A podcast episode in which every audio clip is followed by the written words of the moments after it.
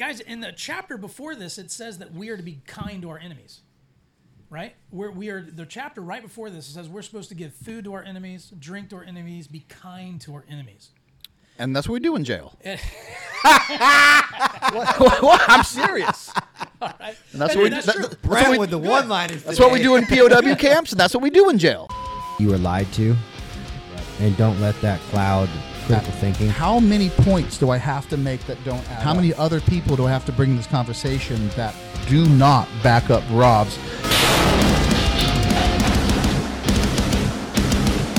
JV Team for Life. All right. the cockfight ended in a draw. You know what? I, you know what line I used the other day? What's that? Somebody said, uh, "You're not gonna wash your hands," and I said, "My dick isn't dirty." That's right. Are That's you right. dirty? Because my dick's not dirty. My dick's probably the cleanest part of me. I know. Where's your big dick? Yeah. How about you wash your hands before you touch it? If that's you know. that's- Yeah. Let's keep it clean. Yeah. Yeah, it's a trend I'd like to start. Welcome back to the Anti-Hero Podcast, part Delta Force, part Street Cop, all podcasts. And today, I'm trying to be more, uh, more, uh, appeasing to the audio listeners because sometimes I forget that when we have guests on and we don't go, "Hey, this is so and so, and he does this, this, and that," they're kind of left in limbo. Are you gonna do more of like a a detailed physical description of the guests, so that way the, the audio listeners can get a real good grasp on, on who's here? Yes. So we have today Drew, who is Brent's brother, and they are not twins, No. but they could be. Well, there you go. They're, wait, yeah, there you Yeah. go. Way, way to paint a picture. Yeah, yeah. You gotta check out the YouTube because it's, it's kind of Well- weird. well, it's kind of let's trippy. Let's hope they know what I look like, then, or else it didn't paint a picture. So Drew, thank you for coming on. I I remember for when having me. I remember when I proposed it to Brent. We were both kind of like, "Uh, I don't know if he'll he'll go for it, but you know. So well, I don't think it helped having an OnlyFans person on before. yes, I know. But, but I will say this: there's there's one thing you can't accuse of uh, accuse us of. and That's not having range. Where do we have range. Well, anywhere from firefighters to policemen to OnlyFans to pastors, and everything in between. We we got you covered. We'll keep you guessing for the next for the for the next guest. yeah, we don't discriminate. We want everybody on here. It's a broad road. Well, Bible joke. yeah, yeah. I see. I see what you did there. The uh, well, I'll. Do you- we can stop it there for a second. Do you want to go uh, right into him, or do you want to go into uh, some of the uh, the businesses? Dude, you're so and- right. You're so right. I'll, I'll keep that this up. in here. That's what I'll do. Okay. So, uh, if you guys uh, don't know, we are on Patreon. So, if you could just go stop by show us some love. I just filmed some content today, and we're gonna get better at it. But um, we need to know what you guys want. So, go to Patreon. Let us know if you have questions. Uh, we're gonna do a draw to get some free merch from Refracted Wolf Apparel, one of our sponsors. So use promo code antihero for 15% off Refracted Wolf apparel, outsider apparel for the front lines, graphic tees, tees, t-shirts, and then uh, and hats, stickers, flags. You know, uh, we're veteran and first responder owned, and our other sponsor is First Responders Coffee slash Cigar Company. That's correct. And as always, use FRCC fifteen. That's FRCC one five to get fifteen percent off everything on the on the online store. What a deal. Thank you, Drew. Wait a FRCC five zero. Oh, uh, let's, hopefully that's not in there. No. I'll have to, have to double check that before this gets released. So Brent's gonna kind of uh kind of take the take the the lead on this episode because uh obviously Drew's his brother and um they all have a bunch of stuff listed out and Brent told me I could uh kind of chill out for the day. So That's right. Now you get to do my job. Just hang back and just, just make random Try comments try and questions. Yeah, right. Yeah. And just force yourself into the into the conversation. we need little buttons that say yeah. like I want to talk. Let Right. me talk. Has like a little light, yeah. so you know. Well, it's well, it's funny you come up with a solution when when you're when uh, you're the standby host. You don't you don't come up with solutions like that when when, when I am. Poor Brent. Hmm. And interesting, Convenient. convenient say the least. Yes, as as Tyler pointed out, Drew is my brother. Uh, but more importantly than that, he has served 25 years in the uh, in in the ministry. Part of that as a youth minister, part of that as associate pastor, part of that as a school teacher at a at a Christian school. Um, he has his master's in biblical studies and is currently a PhD candidate. What exactly does a PhD candidate mean? It means not a mu- not much. Yeah, Not it's much. it's the only way you could it's the only way you could force the, the word PhD in there It's and yeah. paper. Um, so uh, a PhD candidate is someone who's finished all their courses for uh, a doctorate degree. I just haven't finished uh, my dissertation. Uh, a dissertation's a 250 page book, and I've been on 140 pages for about a decade now. Because I have I have a family to raise, other stuff to do. So All right. It- uh, what's your dissertation on? it's on the chronological events of the book of Revelation. So what's going to happen in the future? All right, leave that as a little teaser. You you you may know something, a few things about the Book of Revelation, Tune in the next time. the uh, the end of the world, Armageddon, Mark of the Beast, so on, so on. Yep, That's all in 2024. as, as if that could be its own podcast. That'd be itself. crazy if it was a. Well, I'll I'll I'll I'll ask the guy who schedules the podcast and see what we can do. Yeah, Brent will probably reschedule it three times. It's it, it happens. It, it unfortunately does happen. Uh, Drew, really, what I mean, there's there's a lot of topics we could cover. I mean, I mean a, a lot. Um, the uh, I think my you know when it took me by surprise honestly when you, you know when you said you've been you know in it for 25 years it's just it's crazy how fast time flies. 25 years. And one of the first things I thought of when you told me you know how long uh, you'd been a part of that um, was I wondered you know if in 25 years is there a difference between uh, and, and and mainly it's fair to say mainly focused in you know on on youth correct. Yep, on yep, okay youth. so what is it is is there a difference or and if so what is the difference between you know kids that uh, you know you were you saw in church and and were you know aiding and raising and teaching 25 years ago and things they dealt with and kids of today 25 years later is is there a difference Yeah, there was only two genders back then. it makes it very complicated um, with the bathroom situation these days. So, uh, yeah. Uh, you're gonna have to catch up Yeah. Yeah, it's definitely a different world. I mean, things have changed dramatically in 20 years. Um, in, in the same uh, in the same vein, kids will always be kids, and you know, and, and there's so much that's still the same. Uh, people will always be people, uh, you know, no matter where you go around the world. Um, so kids will be kids. But yeah, there are some things that have definitely changed the last 20 years. Uh, a lot of that is has to do with social media and, and the internet, smartphones has drastically changed Yeah. culture. Yeah, there's there's a there's a smartphone in every single kid's hand in in elementary school. I'd I'd, I'd almost you know I'm, I'm to the say. I'm the weirdo that won't let my kid have one until at least middle school. I Yeah. mean, I, I- all of his and his, I feel bad for my son, but he, he's like, you know, he he quit asking me last year because I told him. Good. Yeah, Stay the- strong, Dad. yeah, Stay strong. yeah. Their their access to you know to, to information, uh, their access to, to to the bad parts of the internet, their access to bullying. Um, yeah, I would. You know, there's obviously a bunch of good things that you know that come with the information flow, but I I would I would dare say there's probably been more harm than good that's that's come from all, all this access to technology with, with young people. Like I said, kids are kids. I mean, think about when we were in high school um, or middle school. Uh, you know, the things that were exciting was all the bad stuff. I mean, that's the stuff Yeah. that everybody was experimenting with. You know, um, you know, you're, you're at school, you're away from your parents, you're on the bus, it's just you and a bunch of kids. You're in the hallway, it's just you and a bunch of kids, and you know, it just uh, that's what kids typically gravitate to is all the stuff they're not allowed to do or say or Yeah. look at when they're at home with their parents. And so every one of them's got a smartphone. They have access to all the evils that the world has to offer right there in their hand.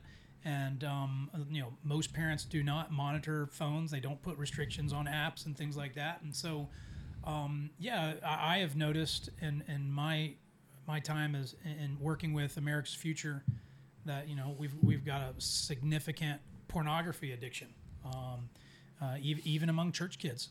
Um, Yeah. And uh, that, that that's a major issue. Um, the drama never ends with teenagers now because you know when you went to school, you know people talk crap or or, Right. or you know you had a bad day in school. You go home, it's over. you Right. know? Yeah, you get to hit the pause done. button at least until the next day. Everybody sleeps it off. You go to the next day. Now it never ends. What whatever whatever happened at school continues on social media, continues on text, and it's just really hard on kids. And and you know what? The school, they walk away from the social media thing. They say, hey, anything that happens, a lot of them will say anything that happens on social media, not on school grounds, is not our problem. And some of them that try to inter, inter, interfere with bullying will say after 5 p.m. when kids are at home, that's not our problem. And that you know, so of course, parents call law enforcement and. It's one of those hard things where you don't necessarily say this isn't a law enforcement issue, but you're kind of like hinting, like. You know, it's, it's hard. Yeah, it's kind of Yeah. a parent issue. Yeah. Why are you, You know, calling me? And, and if, I don't know. You can't tell your 16 year old not to have social media nowadays. I don't know. I don't have one, but I don't know if, if that's even possible. And and What's well? What do you? What do you? You, you have four kids. Hmm. What do you? What do you do? be- Because you didn't have kids when you started this, obviously, 25 years ago. Yeah. And now you have four. Um, what is what? Going through this, seeing this, you know, I'd imagine kind of prepared you for you know for, for when your kids are going to be of, of that age. Absolutely. So you had you had some indicators of, of what you were going to, to face. What so what do you do with your kids' phones? Uh, so I, I didn't let my kids have smartphones. Let's say my first son, I think I don't think he got a smartphone until he was maybe 14 or 15. Uh, of course, I'll probably be wrong. My wife will correct me later. Um, but uh, it wasn't until they were older. Um, and then when they did get smartphones, uh, I always got some type of app, and I never use a free one. I use one that costs money every year because it's it's, it's that important. Um, and uh, I I'm able to you know turn off apps that I don't want them on, uh, give them time restrictions, and then it, one thing that does make smartphones great is they're awesome restrictions. So you know kids screw up, you lose your phone. yeah. Yeah. You know the phone's gone, right. man. And you have to enforce that. You can't Yeah, just you threaten, threaten it. That's right. You just become a barking chihuahua. What what app do you use? I use MM Guardian. Okay. My MM Guardian. Um, You know roughly how much that costs? no, You know, I want to say the top of your head? sixty or seventy bucks a year. A year? if I'm not mistaken. Now and you control it all from your phone Mm-hmm. and Yeah. the app, but it controls Yep. their. And the the texting, uh, and you know, some people say, you know, this is invading in your teenager's privacy. I don't care what they say. Um, they're my kids. Um, I'm gonna, I'm gonna I'm gonna watch out for things, and I'm so glad that I have because you know I, I've I've got in front of things that were very important to get in front of. Yeah. Because I've had I got two boys and I got two girls, and raising them are very different. And uh, uh, the, the MM Guardian has a place where those teenagers they can only text through the MM Guardian texting app or whatever that is, and that way you know I'm I'm able to see in exactly what you know the conversations are if I so choose to. If there's things that I think there are concerns, I'm able to see what they do. Well, it's funny you say that. Uh, you know, people s- you do they do they say it all the time. They they, they say. Uh, you know, you can't look in their phones. That's you know, that's their safe space. That's their you know, that's that's that's their you know, that's their world. You can't just go grab it and look at it whenever you, you want. And to which I laugh and I go, yeah, I sure can. You know, as long as I pay for that phone, kids. as long as she lives in my home, Yeah. Uh, the only you know, way it's eats a my safe food. space is if I'm right. guarding my children. That's right. That's None, the only way if it's a none of safe my kids have you know passwords to their phones that I don't know about. Um, I didn't even want them having passwords to their phone until they they convinced me the password isn't to keep me out. They'll they I have the passwords to all their phones. It's to keep their their brothers and sisters out of their phones. And when they told me that, I was like, all right, yeah, all right, I'll I'll, I'll give you that. I'll give you that. Um, but besides that, you know, I you know I'm very aware of of what of what they do, you know, behind closed doors and and in their bedroom, at least to the best of my uh, you know ability. I do give them their space. Um, but and the other one is, and and I spank my kids at a at, at a young age, Absolutely. and there's these there's these kids that are you know rambunctious and don't pay attention or and aren't respectful to adults, and then you know my kids will come over and they'll say please, thank you, yes sir, no sir, yes ma'am, no ma'am, and they're like you know how how do you get your kids to do that? But already knowing with past conversations I've had with this person, I I did what what you're not willing to do or what you don't Right. want to do. Yeah. You don't want to spank your kids. You don't want to you know take their your kids' phones away. You don't want to threaten them with taking their video games away and kick them out of the house to go play sports. You're trying to be their friend. That's of right. parent. I, I I did things you don't want to do. I, mean, I don't get, I don't tell them that. But that's what I think. I'll go on calls and like um, it'll be a single mom in in in the hood, a thirteen year old boy that towers over her, putting hands on her, Right. not coming home, disrespecting her in front of us, and uh. And she'll she'll say, you know, I, I'm trying to discipline them. I, I can't. I'm like, "M- ma'am, you need to discipline them Yeah, while they're this tall, late. not when they're taller than It's too you. late. It's too late.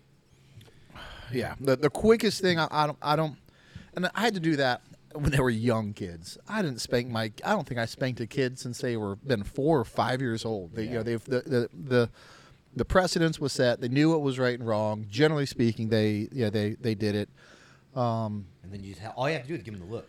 Or, right. And then And and, but not a whole lot sets me off. I don't raise my, my, my voice to my wife or kids. But when uh, but the one thing that'll immediately get it is if if you know if the wife says something like, "Hey, you know, you need to go get your laundry out of your laundry room," and they'll go, "Yeah." No, th- that'll get up real quick. Like, what'd you say? yeah. What'd you So say? true, yeah. Oh, y- oh, y- y- yes, ma'am. Okay, that's Yep. that's what I thought. And Oh, that's crazy. I, I heard. I thought I heard different, but it's it's good. It's and gotta start and, there. and the and you have to be consistent with it. Is the other thing. You have to be consistent, and not, this is probably a bad uh, a bad analogy, but I'll see some people with really well behaved dogs. And what they'll do to those dogs is they'll spend a lot of time with those dogs. They will be very consistent with the training of those dogs. Yeah. They'll put in hours of training. They're super proud of their dogs, but they won't do the same things to their kids. It's crazy. Yeah, I've seen the same. Thing. I mean, I've seen the same. I can't be. Yeah, I can't be the only one that's that's seen this. I got the irony in this is crazy to me.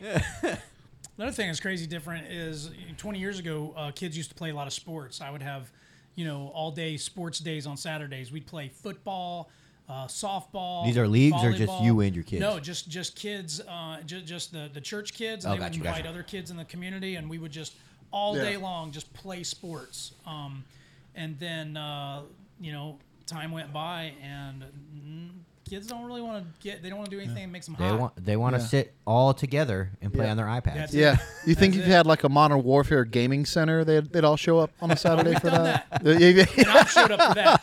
All right, so uh, now Well, you're stepping on my toes. y- yeah, because, uh, yeah. yeah. So w- we we have fun doing that too. Um, the the other thing, you know, in fact, we we talked about this. Um, uh, the, you know, the difference between you know kids back then, if you want to sound like an old guy, and today is You are when right. When uh, I'm not. When I was 16, I counted down the days, Yeah. and I couldn't wait to get my driver's license as close as I could on my. On six- I mean, I wanted to be on my 16th That's right. birthday, right? That's right. And today we have kids that are 17 years old, 20 years old. 18 years old, not yeah, 20 not- years old. and they don't they don't even want to get a driver's license. No. But then again, I think media. I think yeah, I think you hit on earlier. We had to have a driver's license to get that to get that freedom and that ability to go see your friends. Uh-huh. They they've had that since middle school. They they have it with their phone. They have it with their iPad. They don't have to get in a car and drive somewhere. They already have that interaction. And they don't know what they're missing. They're getting enough. They're getting enough Oh. Right. satisfaction with social media and internet games where they all can enter this world together with their friends, and they get a little bit of socialization that way, and it's enough to satisfy them. But they really don't know what they're missing, you know, face to face and and getting out in the world and having fun. Well, going on a limb, maybe they also don't want. Maybe it's a kind of a risk and reward as well. You're right. That's they're not going to have as much fun. They don't know that, but there's no way you have as much fun in your bedroom as you do going to your friend's house and picking up your friends in your car. Mm-hmm. But that car and being able to go uh, spend the the fuel to go get them and then to go take them somewhere and do It's a lot more expensive today. Re- that's right. Requires well, whether it's more expensive today or not, it requires a job and it requires Yep. additional work to have to have those to have those freedoms and, and abilities. And I just don't think that they they want to do that as as well. uh, On top of that, Yeah, and and we do. It's just it's just a fact. I mean, I, I- I like I like this podcast. I, I've listened to it, you know, several times. I really appreciate you guys. And, and Did, uh, did you listen to your the porn one? The porn one? Yeah. missed that one. My bad. my bad. Uh, they weren't they weren't having sex on the podcast. It was actually a really good podcast. a lot of entrepreneur talk. I, I was busy. Uh, y- you know, um, uh, now you got my mind racing other places. I, I don't. I don't. What were we talking about? Uh, getting jobs, Getting you know, and risk yeah. and reward, you know, Okay, so to speak of it. Okay, stepping on toes here. I mean, it's also a parent issue. If your kid's 20 years old and doesn't have a license, that's that's also on mom and dad. You know, Isn't that the Um, truth? You, you're just you're ignoring the elephant in the room. You know, you, you you've got uh, to make your kids do things that are good for them. Um, that that's just that's just good parenting. Yeah, and I'm a firm believer that your kids are not done. You're not done parenting your kids at 18 years old. Oh, no. It's it's maybe 25 until they're until you can look back as a parent and go, they're good. Mm-hmm. They can have financial problems, they can have marital problems, and they're going to be okay on their own. Right. It's not often, thank goodness. I'm 43. If I'm at a crossroads in life, I'll still go to my dad. Yeah. He's still my dad. Mm-hmm. You know, he's still been doing it much longer than I have, and I still want you know his his two cents into a, a major life decision. I don't think you ever get done being or should get done being a, a you know a, a parent to your kid. Roger that. Now, yes, the relationship me and my dad have now is much different than we had as a kid. My dad was it's our dad was a very stern person and was not to be It's like not it's to like, be talked to. it's like Drew said though. I mean, it's not. I I raised my kid. I am not his friend. I love being his friend. I love being able to be his friend.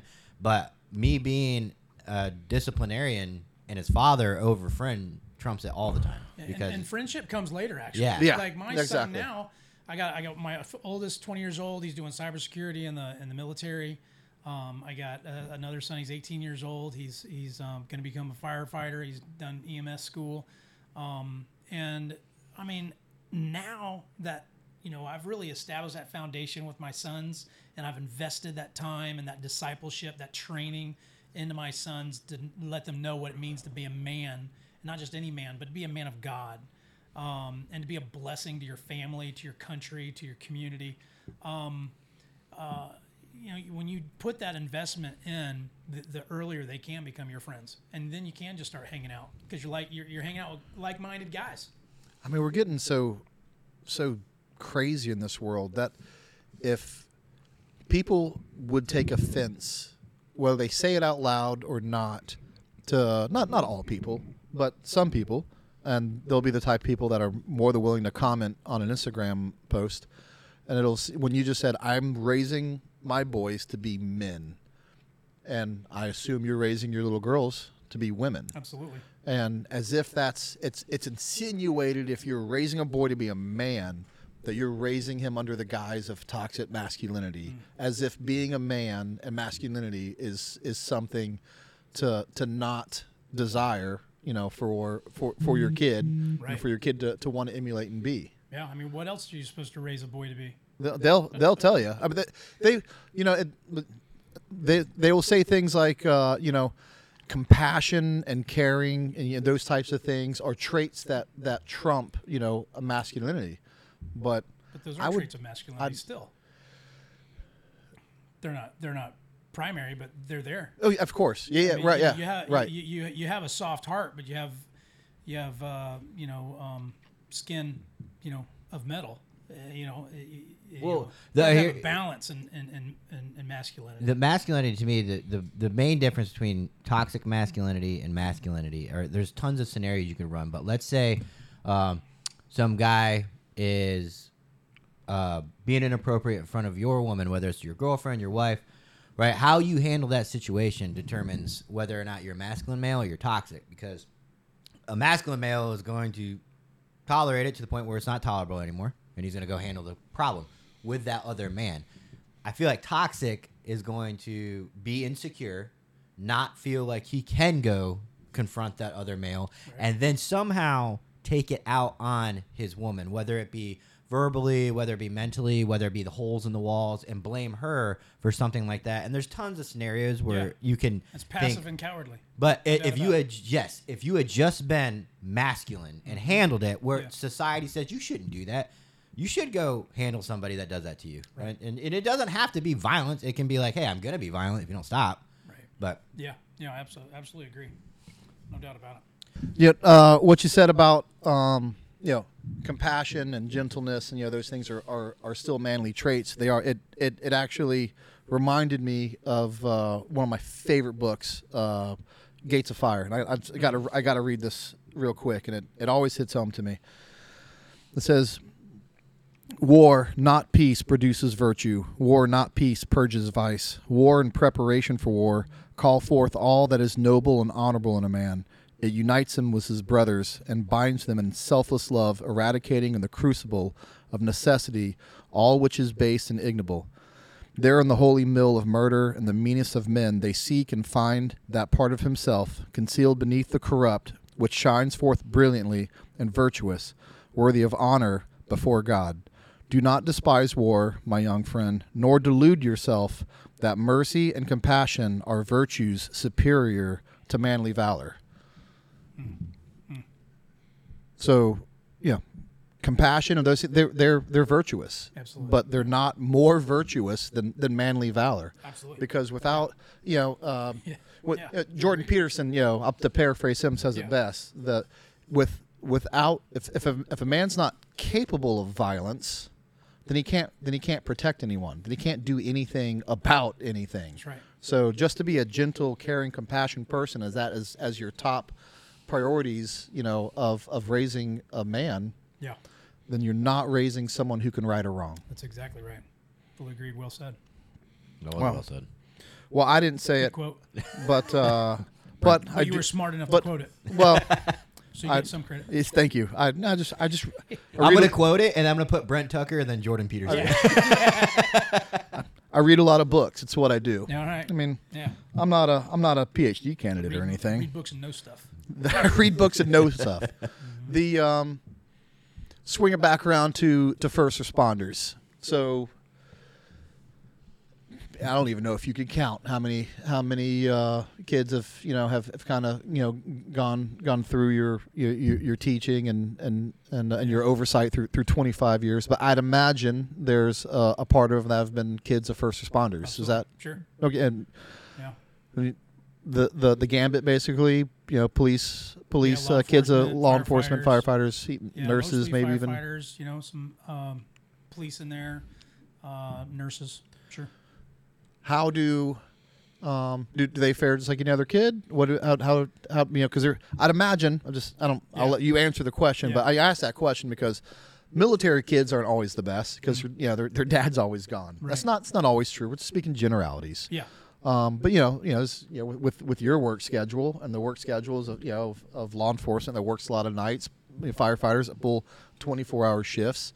What, uh, generally speaking, what's what's the the kids like of first responders that, that have Yeah, come so, through? so so we don't get any kickback from you know some nasty comments later or anything like that.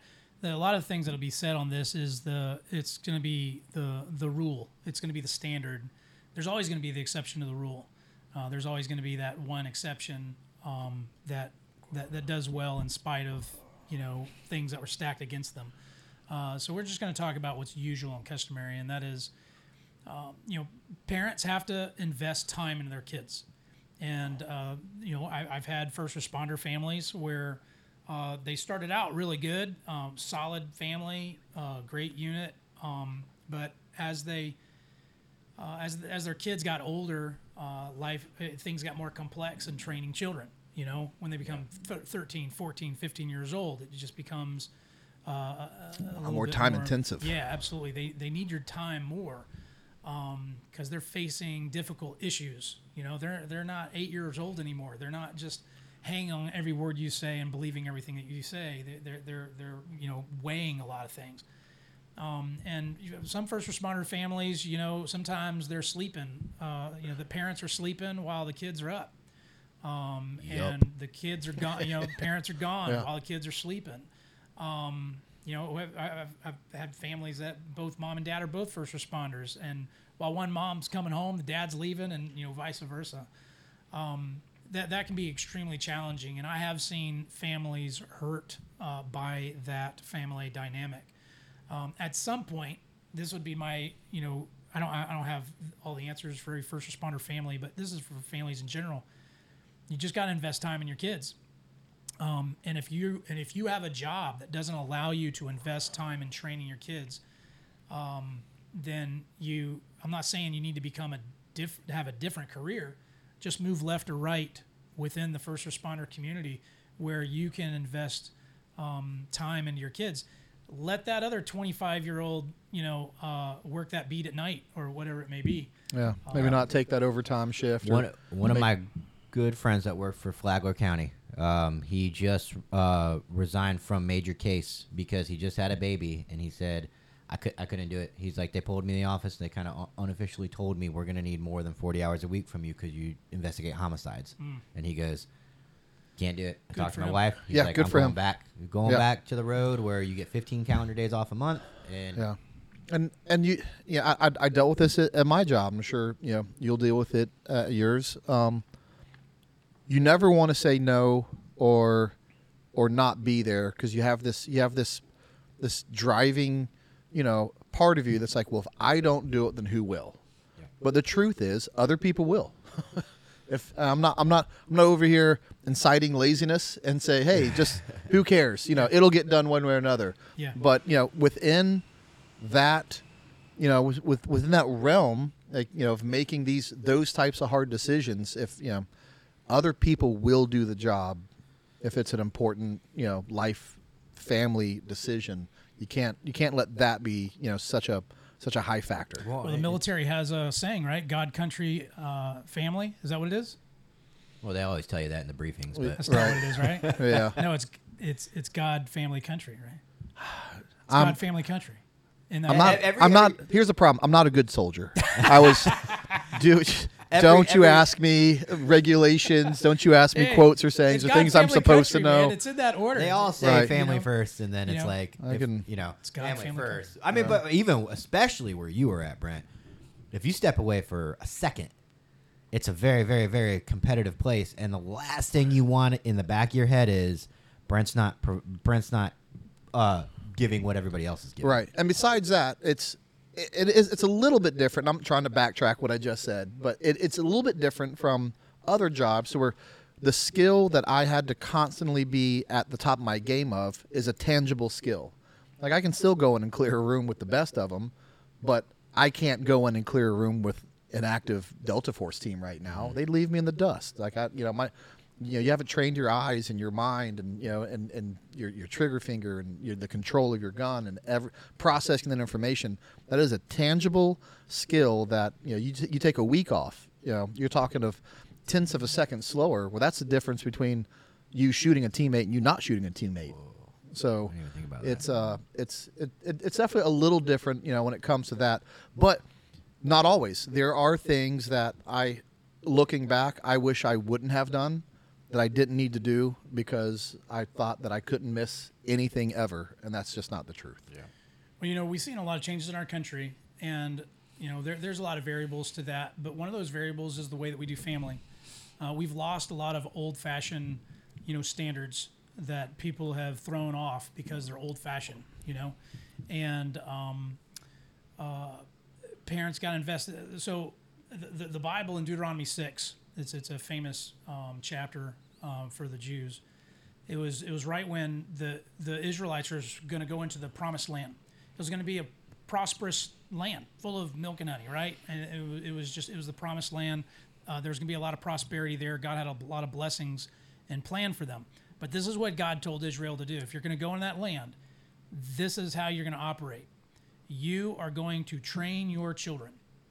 That was that was like the the number one thing that he told them right in the beginning.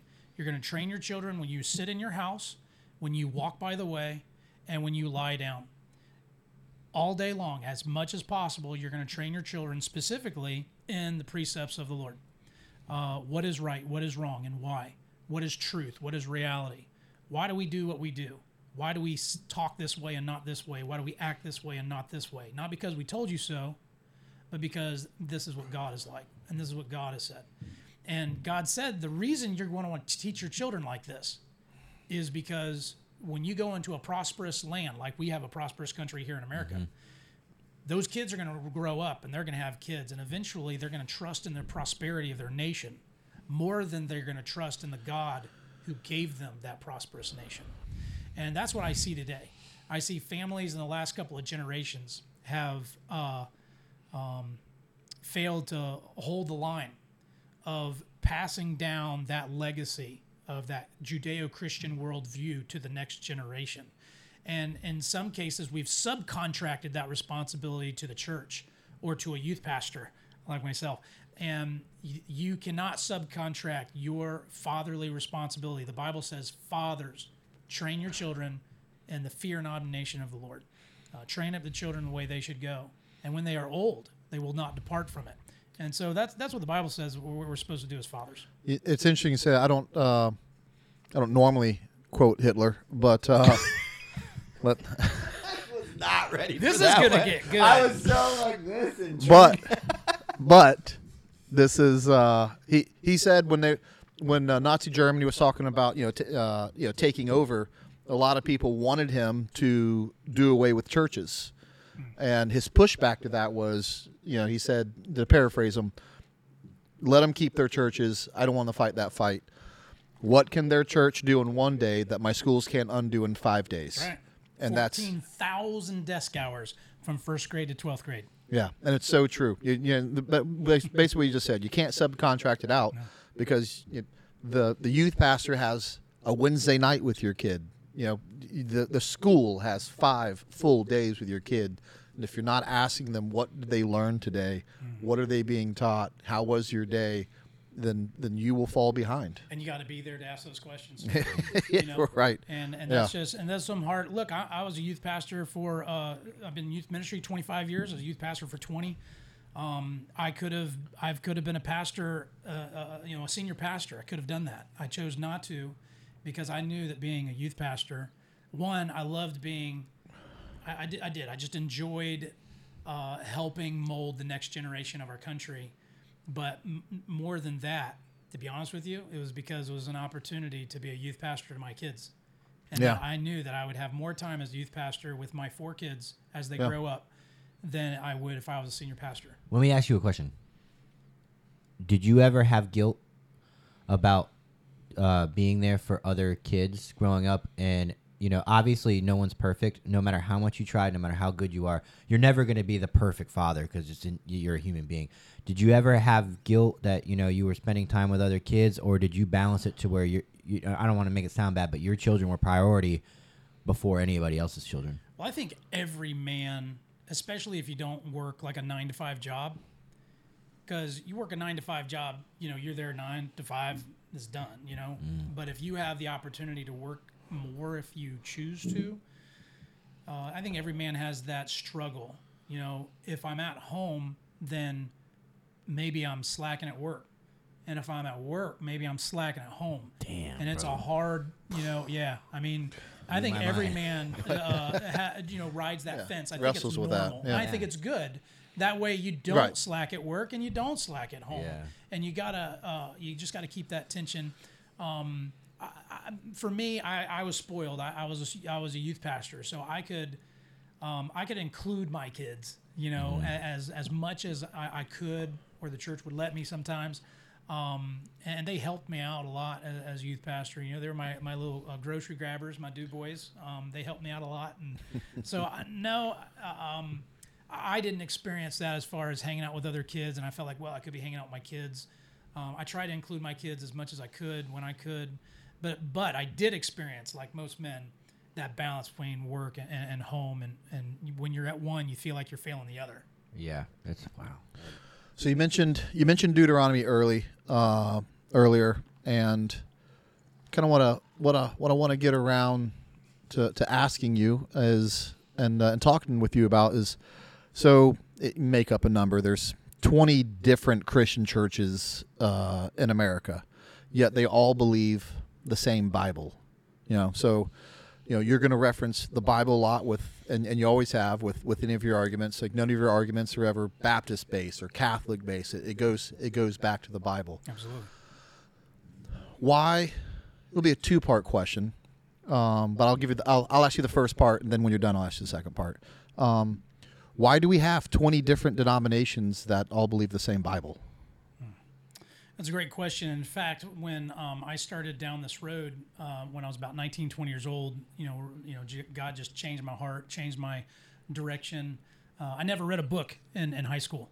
Uh, I was a jock. Um, I like sports, uh, girls and cars, not always in that order, but Was that was that uh, because you went to Seminole High School, or or is that just because you didn't want to read a book? I don't. Did Seminole High School not not know, ask you to read a book? Up, it might have yeah, been made it, yeah, made more of a Seminole High School issue than it was you. Uh, yeah, it, was- it, it was it was uh, easy. Anyway, the yeah, I, I, and I did two years of college as well in Pensacola, and I didn't read a book there, and um, uh, but I passed everything. But you know, when God got a hold of my life, I thought to myself, man, I, I can't. How can you kn- how can you serve a God you don't know? And man, I got a lot of friends that get different opinions about religion and denominations and stuff like that. Well, maybe I believe the way that I believe because I was raised this way or that way, and they believe the way they believe because they were raised this way or that way. So, you know what? I better just know God for me, not through a pastor, not through a church, not through my mom and dad or grandparents, but um, I'm gonna I'm gonna buckle down, and start reading. So I did. Uh, started reading the Bible, started reading books about the Bible. And one of the things that I read in the beginning was um, Church History by, I think, David Kelly. Um, it was my first book I ever read, and it was 1,000 pages. I mean, way to just kind of jump right in the pool, right? Yeah. Um, and, Surprised you, you didn't forget how to read. I wasn't a fast reader. Yeah, yeah. And, uh, Right. and, and reading is a muscle. Uh, you know, if you Yes. don't use that muscle, um, you know, I would read for like five minutes and want to fall asleep. You know, Yeah. But I also found out you you, you do read what you're passionate about. Yeah. You know, because I did read about muscle car magazines and bodybuilding magazines. You know, that I did read and I was you know interested in. When I became interested in truth, I, uh, I, uh, I all of a sudden could read for a long time because I was I, I was hungry for the truth. And so I hmm. went into church history to find out that, that question. You know, why do we have so many different uh, denominations? And um, so it's, it's a 2,000 year uh, process of why we have so many different denominations. Most of them came out of the Reformation, all right, which took place in the 17th century. Uh, so there there are lots of different reasons why we have these different ones, but the number one reason, the number one reason, is hermeneutics. Hermeneutics is a fancy word for it's the science and art of interpreting the Bible, and there is the law. There, there are the laws of language that you need to abide by when you're reading anything. And if you don't abide by the laws of language, such as context, historical context, grammar, uh, syntax, um, but you- you're you're going to use Bible verses to say whatever you want them to say because Right. you don't take them in proper context. I, I've taken advanced courses in Greek and Hebrew, um, but I will tell you this: a person who can read their Bible in their language and study the context and give it time and be a investigator, look at the clues before the verse and after the verse, and really understand the context. You're going to understand your Bible better than anybody who knows Greek and Hebrew. Well, that, so that takes me to the second question. So we're going to talk a lot about, uh, you know, the Bible, as as you already have, because that is the the foundation of of of your belief system, of the Christian belief system. What about people who say, can can you believe the Bible? Can the Bible be trusted? It's written by fallible men over thousands of years. How do we know the Bible's trustworthy? Right, you say that about any book, couldn't you? Um, well, why the Bible? A lot of people say, well, you know, the Bible has been copied so many times, right? Right. You hear that all the time. Uh, the Bible's been copied so many times. How do you know that you know what you have is is is what was original? And the answer is actually in the charge. The fact that the Bible's been copied so many times, we know that the Bible hasn't been tampered with because we have thousands and thousands of manuscript evidence. We're able to compare that to. On top Okay. of that, we have church lectures, we have uh, church writings, commentaries that have so much Bible in those books outside of Bible manuscripts. We have tens of thousands of manuscript witness that show that our Bible has not been tampered with. That that's true for the New Testament. Then when you go to the Old Testament, you have the Dead Sea Scrolls, right, which took which uh, go, goes back um, over two centuries before Jesus. And then you look at our Old Testament that we have today, and you find out it's 98 to 99 percent the exact same information. Nothing's been tampered with. Um, the only difference usually is just a couple of omissions, some misspellings, nothing that changes any doctrine or teaching. Um, uh, the Bible is from God, and God has preserved it. Absolutely. Can I ask you a question? Just for people that might not understand. You know, I, I've said this on a podcast before. Um, like man's man's a sinner, man's flawed, man's a liar, man's imperfect. Um, why should someone trust something that's written down by man, as as as trust it like the Bible, as you would say, like oh, you know, Exactly. literally it's the Bible, it's what you go by. Absolutely. So the Bible claims the Bible claims to be the Word of God. So it, it claims to um, uh, not be just mere from mere men, but prophets of God. Prophets are those who speak for God. Now, eh, how do you believe such a claim? You have to have support for such a claim, right? So, what's the supernatural evidence of the Bible? Well, there's several that you know we could talk about. Goodness gracious, this could be its own podcast. I'm gonna try to keep it really short and, and brief, and, and and you guys you guys will want to know more. But um, the the number one is to me it's the power to predict. No other book on the planet, none, has the ability to predict the future. Now, there's plenty of religions out there that have end of the world doomsday prophecies. That's not what I'm talking about. I'm talking about prophecies that were foretold, and we see in history that they were fulfilled. The Bible made predictions about obviously the nation of Israel, Egypt, Assyria, Babylon, uh, Greece, Rome, Alexander the Great, and the number one prophecy that the Bible uh, did is the prophecy concerning the coming of Jesus Christ. Christmas. You would think that Christmas, if God came to earth, that'd be a pretty big deal. Well, I think every year Christmas is a pretty big deal. And there's 125 prophecies in the Old Testament that predicted the coming of Jesus Christ, when he would be here, in what conditions he would be here. Uh, And Jesus isn't just a biblical figure. He's a he's a historical figure that's been mentioned outside of the Bible as well. There's no Absolutely. There's, there's no there's no debating whether Jesus was was, real or not. No, they do now. 2,000 years after Christ, you got all these people that say Jesus never existed. And they also say the Holocaust never took place. You know, uh, the, the, these people are crazy. And wh- what I say to that, well, of course, we've got, we've got at least 10 witnesses outside the Bible that speak of Jesus Christ. But, on t- but, but more than that, we have debates among early Christian teachers and Greek philosophers in the second and third century. They had debates as to whether Christianity was true or not. And the enemies of Christianity never once brought up the idea that Jesus probably never existed. Well, and another thing too, that kind of answered my own question while I was listening to you talk, um, is that the whole point of it is faith. So the people that want proof, I want proof that God exists. Like you're not gonna get that, um, and you know, and, and that that is 2023. We have everything I want right now. I could Google something right now and get proof of whether it exists or not. And I think faith is like kind of the whole point of believing is that you're not gonna get proof, and that sucks. But Again, and uh, yeah, we don't have proof that evolution exists. Mm-hmm. I show me a fossil of a half snake, half bird that was in the middle of evolving and is a fossil. Yeah, show me proof that life came from non-life.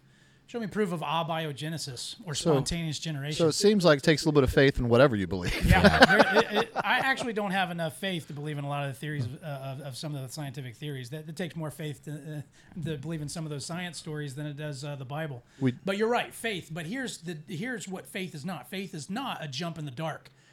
Faith is can be a reasonable faith. There's an unreasonable faith. Right? There, there, there's there's a faith that says if I strap my um, a bomb to my chest and I walk into this bus full of school children and blow it up, I go straight to um, paradise with 70 virgins and a, and, a, and a river full of wine. Um, that's that's the, that person has faith too, but is their faith reasonable? and, and a couple of reasons why faith in the Bible is reasonable is one, the power to predict. No other book on the planet has the supernatural information that the Bible does. Men cannot predict what the Bible has predicted. Um, that that's one. The second is um, the Bible is different in all other religious writings, and the fact that the Bible ties its information to actual human history. All other world religions save for the Mormon religion, do not tie their teachings to actual historical events. See, Islam, Hinduism, Buddhism, their teachings, their pillars of their belief system can stand whether uh, whether history is true or false doesn't matter because their information is not tied to history. The Bible, on the other hand, the Old Testament law, the Mosaic law that sets up Judaism, if the if the historical truth that the Exodus didn't happen, right? Why would anybody take the Ten Commandments seriously? Right? That that's an actual historical event. The person of Jesus, the teachings of Jesus, the teachings of the apostles and the early church, those things stand and fall whether Jesus actually existed and did what he did. Does that make sense? Mm-hmm. So the Bible sets itself up as a vulnerable text because if what it says about history and places isn't true, then you can't take the teachings very seriously. All other world religions don't have that vulnerability, but the Bible does. Well, there's one thing I want to circle back to, and, uh, and you know, people, you know, are going to have their uh, comments about what I said about uh, evolution. Um, anyone listen to this? Please go listen to the Joe Rogan podcast. He had on Stephen Meyer, which is a Christian scientist, and he does a great job of debunking evolution right there in front of Joe Rogan, who is not a, a Christian. Yeah. Um, I think it's- he's slowly turning. it's it's a, it's a long podcast, my man. That I won't even do it justice by trying to trying to make that argument. Just just go to that podcast, please, and listen to it. You mentioned the um, the Ten Commandments. You know, with the the uh, with with the Exodus. Got a few questions for you. Okay. Keep in mind we got 15 minutes left. Oh, generally speaking. Generally speaking. There's going to definitely be a part two. How many pastors So- have said we got 15 minutes left? Yeah. Heard that before? so, as a military man and here with, with with law enforcement and you know a lot of the the same that are, are out there listening, how do you how do we reconcile commandments like "Thou shalt not kill" when when our jobs at times that depend on it? All right, great question. Um, you know, uh, the the Hebrew word for for kill, um, it, all the newer versions uh, say murder. Uh, and there's a reason for that. The, the Hebrew word can actually be used as kill or murder. Um, we don't have real specific words either. You know, we say kill and murder are different words, right? But a killer that that almost sounds like a murderer as well, you know. So they, they kind of overlap a little bit. Same thing with those words in the Hebrew. Um, the uh, the the Hebrew word there in the in the sixth commandment, "Thou shalt not kill," is better translated, "Thou shalt not murder," because because if you do a word study on that word, that word is used to describe murderers, the noun murderers throughout the Old Testament. And so it, it's better translated, thou shalt not murder. But even if you have thou shalt not kill, like in the King James, which is a great version of the Bible as well, you already God already instructed human beings to kill uh, before the Ten Commandments. Um, this is very important. Um, you go to Genesis nine, and it's when Noah gets off the ark, uh, and it's just after God destroys the world, cleanses the world with with water, um, because men did continuous evil before the flood. They did what was right in their own eyes. There was no human government. And so God established human government right when Noah got off the ark. And that human government was hey, look, if someone kills somebody, if someone murders somebody by mankind, that person is going to be put to death. So capital punishment was established right there when Noah got off the ark. Now that's not is that is that uh, referencing the eye for an eye for tooth for a tooth? Because because that's how I live my life. I'm petty like that. eye for an eye, tooth for a tooth. Which which which that means is you know what what you do to me, I have to do back to you. You have to do it. I I have. It's biblical. It's biblical. It's, in the Bible. I will, I will I will quote that Bible verse while I get you back. Is that did I take that out of context? You know, don't answer. I, completely. I don't want to know. Not I don't want to know. it's best to live in our own world. There's no doubt about it. But you know, uh, Cain, Cain killed Cain killed Abel, right? There was no. That was when like one quarter of the Earth's population was was destroyed, right? Uh, Adam, Eve, Cain, and Abel. It's a, nu- it's a numbers game. Yeah, yeah, yeah, sure. Cain, Cain killed Abel. There wasn't any consequences of that. You know, there's a guy named Lamech. He killed a guy in in Genesis. Um, there was no consequences, and and because of without that uh, liberty with law, um, you know, it, it was anarchy for for mankind, and it ended up in, in God's judgment. And so um, God established human government when Noah got off the ark and said, "We're gonna, if anybody kills another person, uh, men not not a man, not vengeance, but there's going to be a due process of mankind putting those people to death. Um, and and I'd, I'd like to actually read um, Romans 13 because one day I would love to see Romans 13, uh, 1 through uh, 7 on police cars everywhere. That would be awesome if we could let's have hear that. it. Let's hear Uh, it. Romans 13, 1 7 would be an awesome t shirt as well because that to me, this is the passage of scripture for every law enforcement. Um, Romans 13, 1 through 7, it goes as this. It says, um, here, let me get a different um, Bible version here, real quick. It says, Let every person be subject to the governing authorities, for there is no authority except from God. And those that exist have been instituted by God. So those who are in authority over citizens, they've been put there by God, they're ordained by God. And it says, Therefore, whoever resists the authorities resists what God has appointed. And those who resist will incur judgment. For rulers are not a terror to good conduct. We say that all the time, right? If you do what the officer tells you to, that's going to happen. all right? For rulers are not a terror to good conduct, but to bad. Would you have no fear of the one who is in authority? Then do what is good, and you will receive his approval, for he is God's servant for your good. But if you do wrong, be afraid, for he does not bear the sword in vain. For he is the servant of God, an avenger who carries out God's wrath on the wrongdoer. I love that. And in our modern uh, vernacular, we would say he doesn't carry the gun in vain.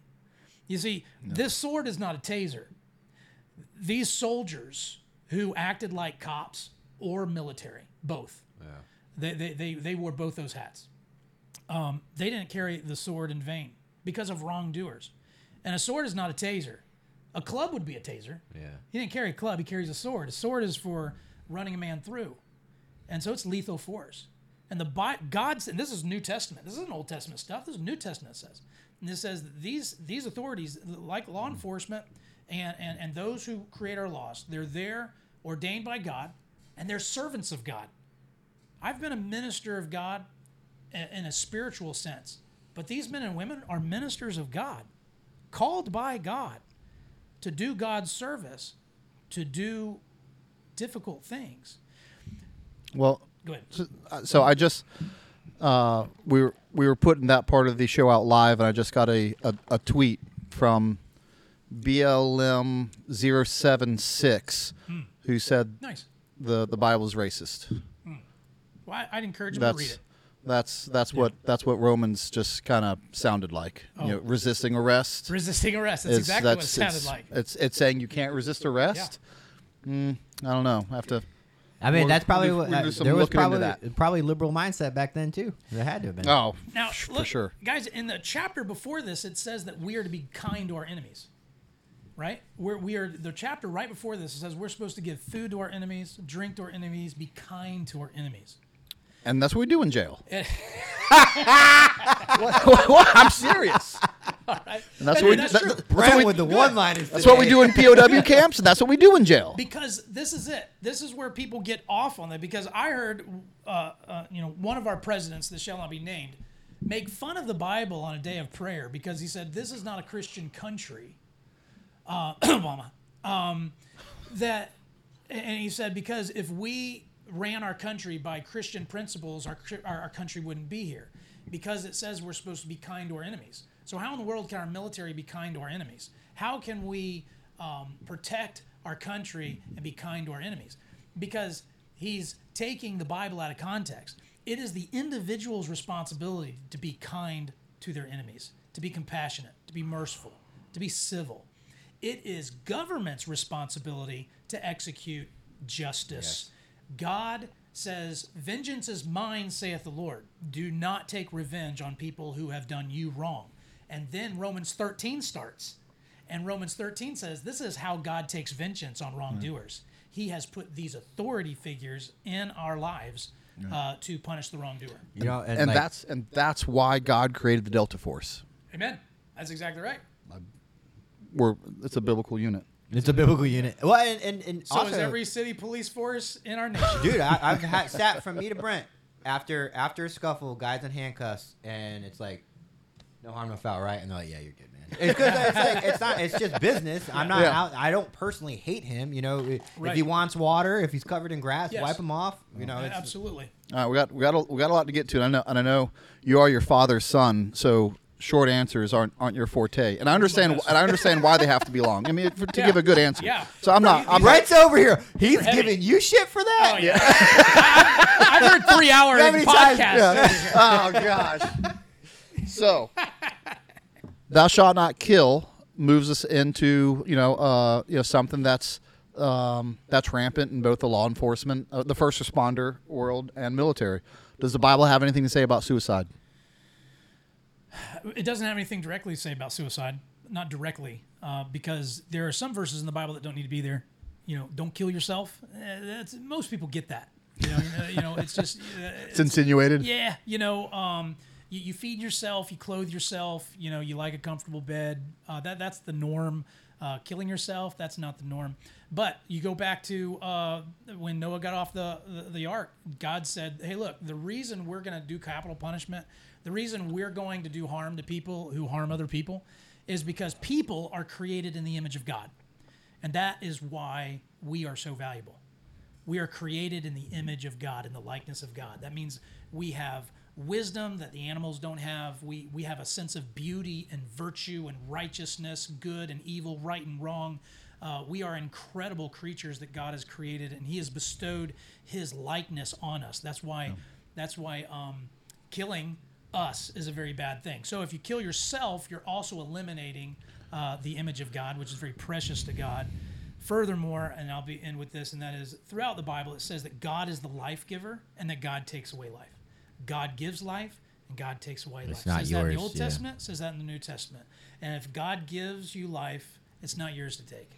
I think it's the Catholics that are extremely harsh on suicide. Like you don't get into heaven, and, and the, the only thing that I've researched that I could find is if you're going to look at it like that, um, 99.9999 percent of all the candidates that commit suicide don't fall into the you can't come to heaven thing because they're sick. They're affected by in, in the in the in the Catholic thinking, I guess, is Yeah. that you know you're influenced by evil when you do that. There's something influencing you. You're not right mentally. Yeah. And another thing too is, like a lot of things, it, you know, it's. It, I, I feel it's meant for the person that is sacrificing themselves to something else. You know, and a lot of these, a lot of cults. I mean, hmm. people.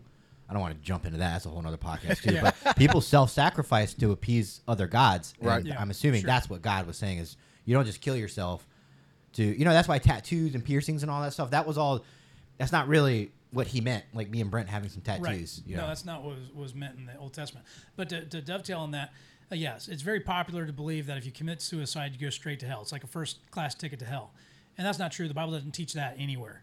Um, and here, and, and and and the Bible is very clear that we are saved by grace through faith, through Christ.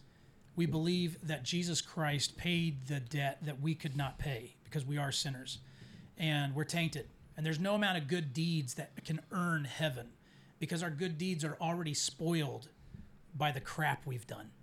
And so we we've we have broken eternal laws uh, toward an eternal God. And so what we needed was an eternal payment paid. And that's what Easter is all about, okay? Uh, Christmas and Easter.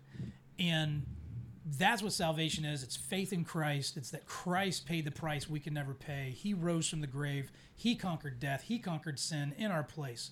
And salvation is faith in Him and what He did for us. And and of course, true faith um, lives for Him and, and has evidence that you have that faith. Now, with that said, Christians can do terrible things, and there are terrible Christians in the Bible did did terrible things.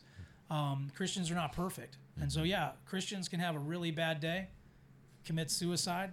Doesn't mean that they went to hell, but uh, they that also doesn't mean they went to heaven. I mean, because um, if, if a person um, committed, you know, it, look, God is the judge of their heart, their soul, not us. Yeah, so God that's very true. answer to that one. What about? So you said that, uh, yeah, and I can. I've heard this argument before, but that uh, you know we we made in His likeness. We're so much different. Uh, you know, with I mean, and you mentioned our communication skills.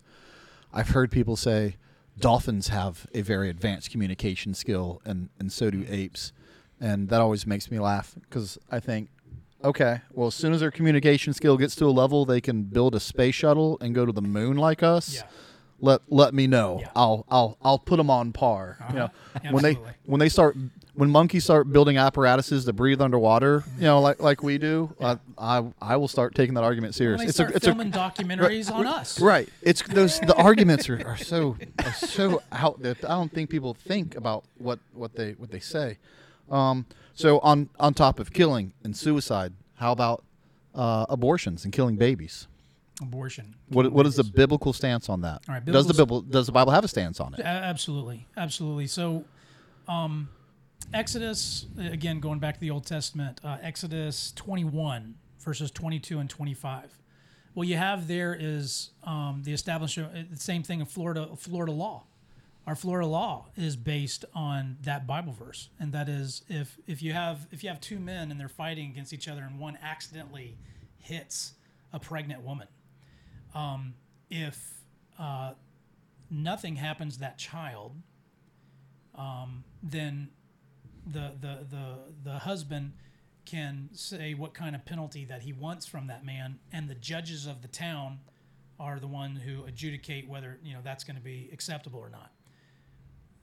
But if the baby comes out injured, that's the eye for the eye, tooth for a tooth, wound for a wound, burn Yeah. for a burn. It says all those things.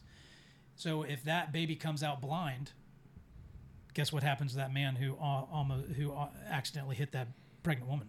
He leaves town before the baby's born. if he, if he had any foresight.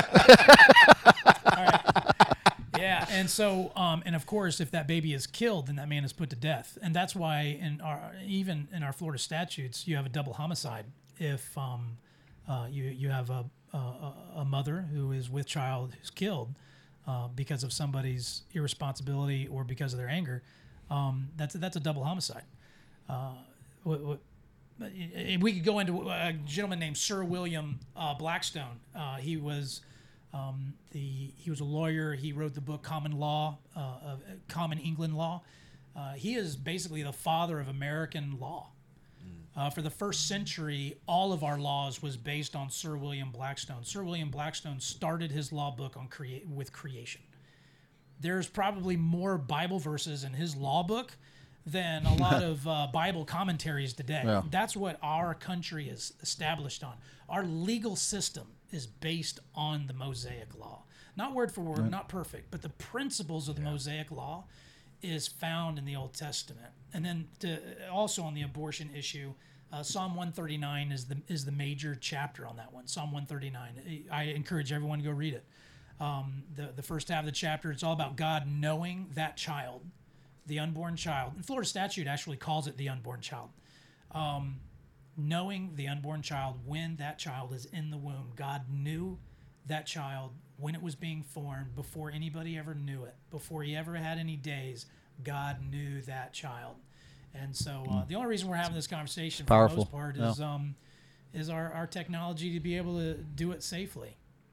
So um, we're gonna we're gonna write down this list of we'll hit all the hot topics and uh, make make you the bad guy of anyone who doesn't like the answers, and that's fine. That's fine by us. I'm sure I- it's and I'm sure it's fine by you. messenger. I Right. didn't write the book. I, I'll, I'll be even the worst bad guy. I think abortion is is like the gates to hell just opened up a little bit more in 2023. the amount of acceptance to abortion, um, and people being turned into confusing women's rights and entangling abortion in there. Yeah. My, you know, are you kidding me? Like, yeah. I, I always say, you know, the, the you know, my body, my choice. You know, what's where's the women's rights in that? And I always say, you you you had you had a choice when you decided to engage in an act that that reproduces babies. Like you, that's where you made the choice. Once you have the baby in your stomach, it's it's too late. You know, so the the choice is always yours. If you don't want a baby, don't do baby making things. Yeah. There's there's your choice. And the choice is to obey God, and and the, the, where that starts is obviously God gifted man with sex. He did. Uh, it's it's private. It's intimate. But man in his rebellion likes to make sex casual, public, and easy. Um, and sex is designed for the marriage covenant. It's designed for the safety and the security and the intimacy of the marriage covenant. And when you decide to do God's gifts your way instead of God's way, we run into all kinds of trouble. And so it started all the way back then uh, in, in, a, in a person's decision of whether they're going to live for God or live for themselves, even, even before the choice to have sex. Um, and, uh, you know, it's not their body. The, that, that baby has its own DNA, his own blood type, his own gender. Uh, so it's not her body. You're right, Tyler. It's about the woman's uh, woman's rights. A woman wants to be able to pursue her education and pursue her career without the inconvenience of an unwanted child. And it's over money. That's what it's about. Moving on. Um, this this will continue our our uh, our discussion on on hot topics. Homosexuality. Does the Bible talk about homosexuality? Does the Bible have a a um a, a clear You hear that? a clear moment on that? Here comes the internet. It's Yeah, oh, yeah. for you. well, and, and you know, and, and as always, uh, the, if if Drew's a messenger, if is as long as you quote Bible scriptures, it seems like you don't have a problem with us. You don't Yeah. have a problem with Drew. You have a you have a problem with the Bible. All right, so uh, look, it's not my opinion. You, you, you have to you have to go with the Bible. And if you're not going with the Bible, uh, please message me a better text. Please message me a better worldview. Uh, please please message me a better standard of truth. Um, if you if you can point me to that, then we can go to that. But it, but if you don't, then we have to go with the best selling book of all time, five billion sold. Um, that's that's the Bible. This is what the Bible says in Leviticus, Leviticus 20, 13, It says that a man shall not lay with another man as like a woman. And then, of course, people jump on that real fast. Say, "Well, we're not under the law anymore." Eh, that's true. We're not under the law anymore. Um, so you go to the New Testament. The New Testament tells us to flee sexual immorality. It doesn't tell you what sexual immorality is. Why? Because it taught us what sexual immorality was. Where? In the Old Testament. in the Old Yeah. Testament. Okay, so there are some things in the Old Testament that blend over into the New Testament. Well, how do you know which ones are which? Read your New Testament, you'll find out. And so, yes, you are supposed to flee sexual immorality, and you're not. Men are not supposed to have sex with men. Women are not supposed to have sex with women. And it doesn't stop there. You're also not supposed to have sex with your uncle, right? With with your stepmom. There are other sexual uh, laws in the book of Leviticus that you, that they're there He's just going down Pornhub right just now. go- yeah, just yeah, going We're- down we're- the video. I was like, I shouldn't be laughing and, right and, and then and then let's not stop there. It says quit having sex with animals. All right, bestiality. Yeah. and that's going on today too. So um, let's not just pick on you know the homosexuals. Look, there's a whole bunch of other sexual acts that are wrong, and we know they're wrong, and, and, and it's because of Leviticus. Um, I want to read you another New Testament passage of scripture. It's super duper clear, since some, you know, I'm sure people are going to want some uh, New Testament stuff. It says this. This is 1 Corinthians 6, starting verse 9. It says, Do you not know that the unrighteous will not inherit the kingdom of God? Do not be deceived.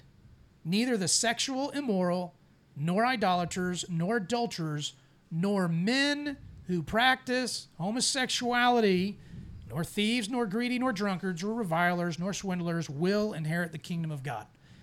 It's just, it's that simple. But here's my take on it. The, the Bi- Bible is very clear that, and the Bible doesn't call it homosexuality, it calls it sodomy. And in fact, it was on our law books for a long time that sodomites or sodomy was against the law. We've the further we get away from the law of God, the further we get away from truth. And that's what Romans 1 says. Romans 1 says that homosexuality is a um, natural symptom of a culture that departs from the truth of God. But homosexuality is actually more a heterosexual problem than a homosexual problem. Do I have your attention? How is Go that? on. Okay, here it is. We had sexual immorality among heterosexuals in our country running rampant long before we had a homosexual issue in this country. And the reason is because the heterosexuals don't want to be told who they're not allowed to have sex with. Mm. They don't want to be told you can't have sex with that person because you're not married. They don't want to be told you can't have sex with that person because you're already married to that person and you can't have sex with that person. that went on for decades in this country and people turned a blind eye to it long before the homosexual thing came out. And when the homosexuals came on the scene, Yeah. how can the heterosexual community say you can't have sex with those people? They'll say why. And then they'll say, but you have sex with this girl and that girl and that girl. It's like high five. yeah. So the homosexual issue that we have in our country is actually here because of heterosexual sins. That's that's that's actually a, a Is real that a yeah, bomb drop right there? Yeah. Well, I didn't I didn't see that coming. I, I'm your brother. I haven't heard that argument yet. you sa- saving some stuff for the podcast, were you? I don't remember all the stuff I know. I don't know. Well, we normally end with a uh, with with a funny story, but what I'd what I'd like to ask you actually, I don't know if you remember this or not. I came to, to visit Texas, and uh, you were talking to um, you know to, to the youth group, and as a father of three daughters, you told a story that I have I have I have I have told many times to, to teammates and, and friends, uh, and it was powerful about uh, about a, a man in his Ferrari. Do, do you remember? Do Yeah. you remember? Do you remember it? Yeah, I'm gonna give credit where credit's due. I, I heard the story from a great uh, preacher named uh, Voddie Baucham, uh, great big black man from Texas. I, I, I encourage people to, to listen to him. He's a great teacher. Um, this is how the story goes. Uh, there's a there's a young man. He's 16 years old, and uh, you know he's excited. It's Friday night, and, and he's he's got a, a pretty thing that he wants to take out on that Friday night, and. And he, he drives up to the house. He knocks on the door, and in you know classic fashion, there's the father of the house. He's he's cleaning his shotgun. Uh, he's got a shovel next to him, you know, and um, he's giving him the the, the stank eye. Uh, and um, and and the the 16 year old says, "Well, sir, is she ready?" And he goes, "Well, we, we're gonna have to go over some ground rules for first, boy. You know." As he cleans his shotgun, he says, um, "You you know she means the world to me, don't you?" He says, "Yes, sir. Yes, sir. I do. I do know that." He says, uh, you, "You you know I, I have this shotgun and I have this shovel. And I'm not afraid to use it, right?" He says, "Yes, sir. I understand. I understand completely." He says, "Well, what time you gonna have her back tonight?" He says, "I was thinking maybe maybe 10, 10 o'clock." He says, "Oh boy, you're gonna have to do better than that." He says, "At nine thirty? He says, "Let's have her back tonight, nine o'clock. Okay, that's your first time. This, you know, settle down, nine o'clock." He's okay. I'll, I'll have her back nine o'clock on the dot. He says, "All right." And so then the father of the house he goes up the stairs, and he grabs the keys to a 2024 cherry red Ferrari worth a half a million dollars. And he brings those keys downstairs to the front door of the house and he hands them to the 16 year old boy and he says, Son, treat her right. Get her back on time. Now, when you said that, I was floored because I was like, "What? I'm a car guy. No one's no one's giving their Ferrari." You know, I don't know where you're going with the story, but that's not true. I'm looking around all the guys, you know, in, in your youth group, and they're all looking. They're all looking at each other like, "That's not gonna happen." And and then that's when you you hit them with the moral of the story. Yes, Tyler, that's the first time you heard that story? It's the first time. Or what, what are your thoughts when you hear that story? I'm still digesting it. 'Cause what what's what's the what's well, it's the point? crazy. Nobody would ever give a half million dollar Ferrari to a 16 year old. Everybody knows what that 16 year old boy is going to do with a half million dollar Yeah. Ferrari. He's going to take it out on a joyride. The problem with our culture and the problem with our family evolution or de- de- devolvement is that our daughters are worth more than a half million dollar Ferrari, are they not? They're worth on. You can't. It's not possible to even put value on it. Yeah. Yeah. So why in the world would we let our 16 year old daughter go out alone with a 16 year old boy? Don't you know what he would like to do? Brent's staring a hole in me. Oh, I'm telling you. Because I know he's going back to 16 year old Brent. Oh yeah, I'm telling you that that story hit me hard, Yeah. and I was like, man, I, you're absolutely right. I would never let him drive my Corvette, or, you know, or anything, Right. much less. And if and if a guy wouldn't let a 16 year old boy go take his his vehicle out unattended and without knowing who he is, and just walks up to my my doorstep one day, why in the world would I ever give him something as precious as my daughter to take out? I use that story to shock people because the people eh, they get it. And that is not the only place where we have lost old-fashioned ways, uh, an old way of raising children and, and and and being proactive and parenting and discipling our children and getting them ready for the next uh, the next stage in their life. Um, and, and so we have more. Our kids have more value, and and they they need our investment. They need our time, and what they need more than anything is they need the truth of God's word in their life, and we need to do what God said to Israel, who was about to enter into a prosperous nation, and that is when you sit in your house, when you walk by the way, when you lie down, you are always reminding your kids, we live this way, we think this way, we act this way, because this is who God is. I'll leave it at that. Uh, I'll tell you if you have any other questions, love or hate for Drew, um, we'll uh, open them up on the on the Patreon. Yeah, that's one of the things that I said I was going to get better at. We're going to do that more. Yep, a- ask him questions. Happy Uh, answer any questions anybody he'll- has. Yeah. He'll be more than happy. I, I assure you.